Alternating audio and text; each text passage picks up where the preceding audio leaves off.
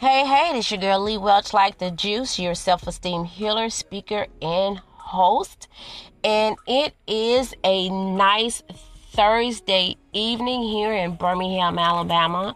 Now, you know, always cold or chilly, but in fairness, tonight is really nice. So, anyway, so I got to thinking today about a couple of things that I believe that can shift your self esteem in a better position. And two of those things are one, you have to make a solid decision about what you're going to do in your life. To make a long story short, I was really going through something in my life, and I was like, you know, I felt like it was just a downward spiral. I felt like there was just no hope of what was really I was involved in. And so I made a decision to change that to make me feel better. Now, I do know that that decision would have had a serious impact on other people, but you know, sometimes in life you really have to just do what is best for you. And in that stage of my life, I really felt like that's what I was doing. And even though I changed my mind, but I was still proud of myself because I made a decision to look out for my well being. Okay? But needless to say, even though I changed my mind, I don't regret changing my mind. But there again, like I said, a decision was made and I was happy with the decision I was making.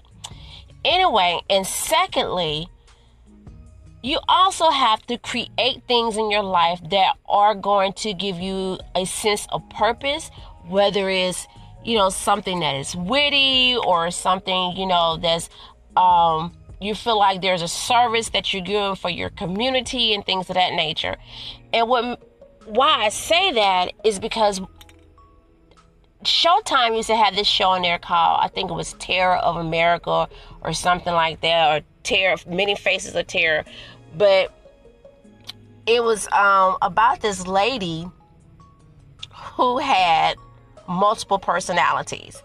And one of those personalities she would come out. She was a little bit more sensual, and um, than her the wife itself, and they made some type of agreement that you know he would never sleep with that particular personality. Well, he broke that one day, even though it was still her, but he broke it, and um, she kind of knew it. And so, you know, he told her why. He was like, because you know, and she's exciting and she's a little bit more sensual and you know, she's um take the initiative and things of that nature. And but she made a statement in there. She said, "But if there's something missing in our life that I can create to bring us more happiness, I'm willing to do that." And a light bulb went off in my head. Even though that's from a movie, but you know sometimes you can actually get inspired from different things that you that you hear. And i got inspired by that i was like you know what why not create the things in your life that you know that's going to bring you joy you know something that's healthy of course something that's in decency and order so what i start doing I just start looking at things and I'm like, okay, I think I can do that. Now you have to know your limitations. But one of the first things that I did that I never thought I would ever do in my life, I took up belly dancing. And so when I was telling people that I was going to take belly dancing classes, they was like, "What?" You know, it's like, "Okay, well, you know, that's just how Lee is, you know, Lee going off to do something." But you know, I felt I was excited.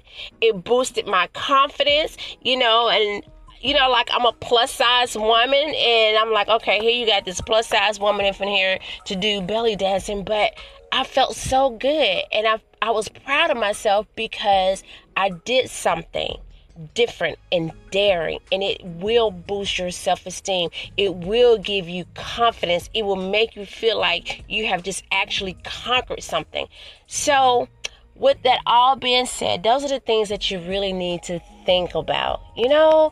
So you know what i always say faith counsels out. Fear and fear counsels out faith.